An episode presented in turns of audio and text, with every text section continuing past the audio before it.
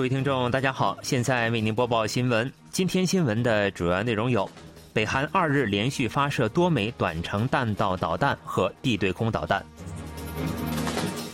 韩国联合参谋本部表示，精准发射三枚空对地导弹，应对北韩挑衅。尹锡悦表示，北韩实际侵犯韩国领土，应予以严正应对。以下请听详细内容。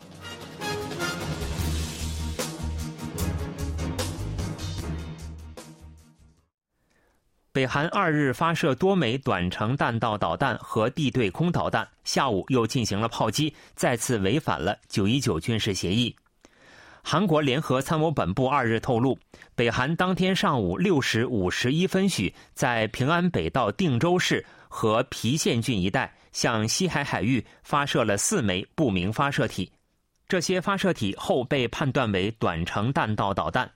在两个小时后的上午八时五十一分许，北韩又在江原道元山一带向东海海域发射了三枚短程弹道导弹，其中一枚坠落在东海北方界线以南海域。韩国军方表示，这是南北韩分裂后北韩弹道导弹首次坠落在北方界线以南韩方领海附近。当天上午九时十二分许，北韩又向西海和东海海域发射了十多枚导弹。联合参谋本部表示，当天捕捉到北韩在咸镜南道乐园郡、定平郡、新浦市一带向东海海域，在平安南道温泉郡、华金里、黄海南道水果郡一带向西海海域发射十多枚短程弹道导弹和地对空导弹等。之后，韩国军方于当天中午十二时二十一分许向北方界线以北公海海域发射三枚空对地导弹进行应对射击。之后，北韩于当天下午一时二十七分许在江原道高城郡一带又进行了炮击。据韩国联合参谋本部透露，北韩向东海北方界线北侧海上缓冲区域发射了一百多发炮弹。此举明显违反了九一九军事协议，并要求北韩立即停止违反九一九军事协议的挑衅行为。韩国联合参谋本部议长金成谦和韩美联合司令部司令兼驻韩美军司令保罗拉卡梅拉二日举行联席会议，共享了北韩弹道导弹挑衅等信息。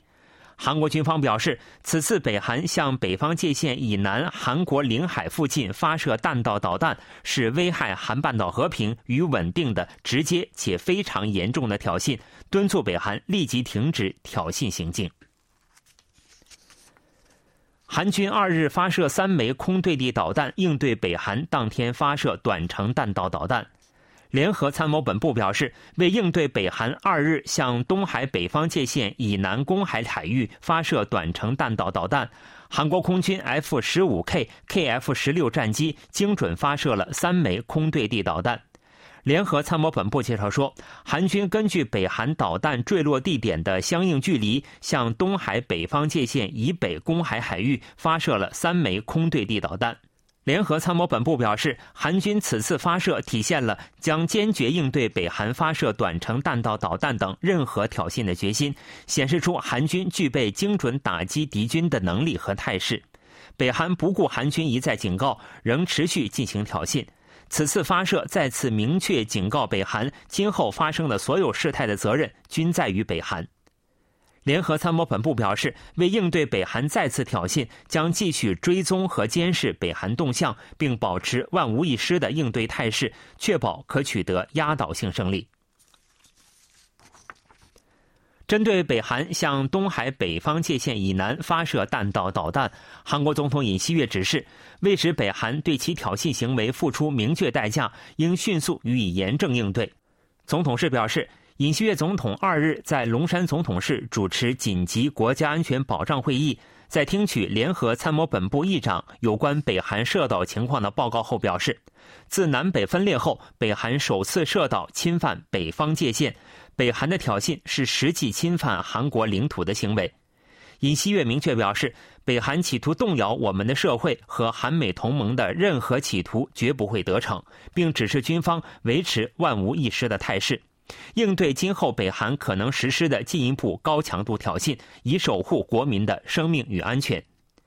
国家安全保障会议与会者指出，北韩此次发射弹道导弹，侵犯了东海北方界限，导弹坠落在树草东北方五十七公里处的韩国领海附近，是史无前例的军事挑衅。与会者强烈谴责北韩的行为，严重威胁韩半岛和平与稳定。总统室表示，与会者尤其感到愤慨的是，北韩在韩国国家哀悼期强行进行挑衅。与会者们认为，此举如实的反映出了北韩政权反人伦和反人道主义的一面。国家安全保障会议委员们强调，北韩违反联合管理会决议和九一九军事协议，发射弹道导弹和巡航导弹，实施火箭炮和海岸炮射击等，加剧紧张气氛。一切责任均在北韩。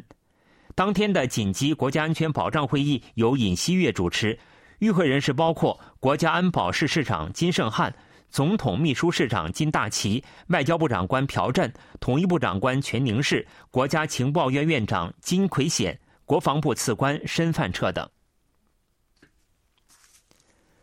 北韩军方核心实权人物向韩国和美国发出威胁，说若企图对北韩使用武力，将付出沉重代价。北韩方面还提及使用核武的可能性。韩美联合空中演习“警戒风暴”开始举行后，北韩暗示将进行追加挑衅，加剧了紧张气氛。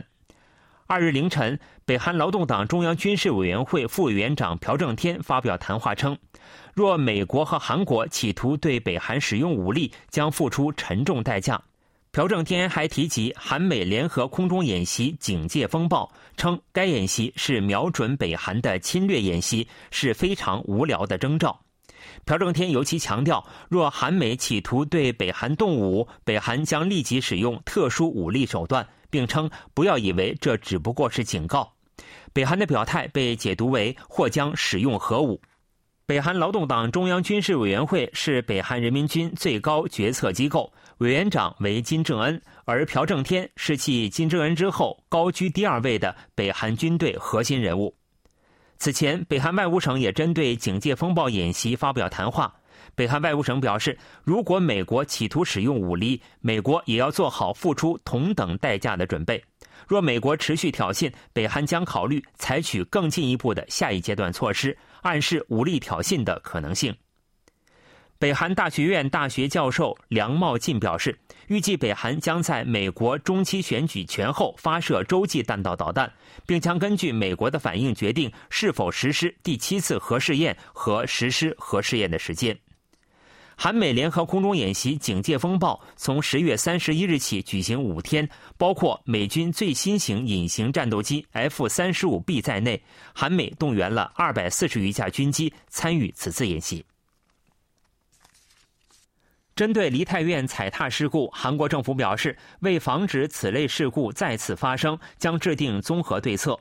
改革幺幺二报警电话应对体系。并从二日起成立预防人潮拥挤事故安全工作组，以改善无主办方的群众密集活动的安全管理。中央灾难安全对策本部在当天会后召开的记者会上表示，事故原因调查工作结束后，将制定综合对策，改革幺幺二报警电话应对体系。在梨泰院事故发生约四个小时前，警方就接到了告知现场危险性的幺幺二报警电话，但却未能切实进行应对，因此政府决定制定相关对策。国务总理韩德洙在中央灾难安全对策本部会议中指示警方通过特别调查本部和监察进行彻查。韩德洙说，调查工作结束后，政府将严厉追究相应责任，并将制定综合对策，改革幺幺二报警电话应对体系。政府还决定成立工作组，以制定无主办方的群众密集活动的安全管理方案。行政安全部社会灾难应对政策官朴忠炫表示。从二日开始运营民间专家参与的预防人潮拥挤事故安全工作组，以制定无主办方的群众密集活动和庆典活动的安全管理改善方案。另外，梨泰院事故的六十八名遇难者的葬礼已结束，保健福祉部和首尔市决定在葬礼结束后的一段时间内继续维持遗属和专责公务员的一对一配对，就必要事项提供支援。政府还决定向外籍伤亡者提供和本国伤亡者同样水平的支援，并基于人道主义立场，向两名非法滞留者也提供葬礼费、治疗费和救护费。韩国深夜出租车的呼叫费正持续上涨，平台加盟出租车的呼叫费从原本的三千韩元上调至五千韩元，而一般出租车此前无需支付呼叫费。但今后若通过平台进行呼叫，也需支付四千韩元的呼叫费。居住在仁川富平区的蔡恩惠说：“虽然常常是不得不打车，但以后费用太高了，看来要减少打车的次数了。”各出租车公司上调车费的时间有所不同。平台公司从十月底开始涨价，规模最大的 Kakao T 将从三日起上调呼叫费。乘客可自行选择是否支付呼叫费。如果支付呼叫费，出租车司机将无法知晓乘客的目的地，也就无法拒载短途乘客。同样，如果出租车司机不收取呼叫费，也可以只选择搭载长途乘客。本月二十二日起，将时隔四十九年废除出租车司机强制休息制度，允许司机自行选择工作时间。政府期待上述措施实施后，深夜时段的出租车数量将有所增加。另外，为进一步增加出租车司机的收入，从年底开始，出租车夜间加价时段也将增加两个小时，晚十一时至次日凌晨二时的加价率将上调至百分之四十。个人出租车司机金炳宪说。这些措施可以充分提高我们的工作动力。由于收入增加，劳动需求也随之上升，整体生活也会得到改善。新闻为您播送完了，是由于海峰为您播报的，感谢各位收听。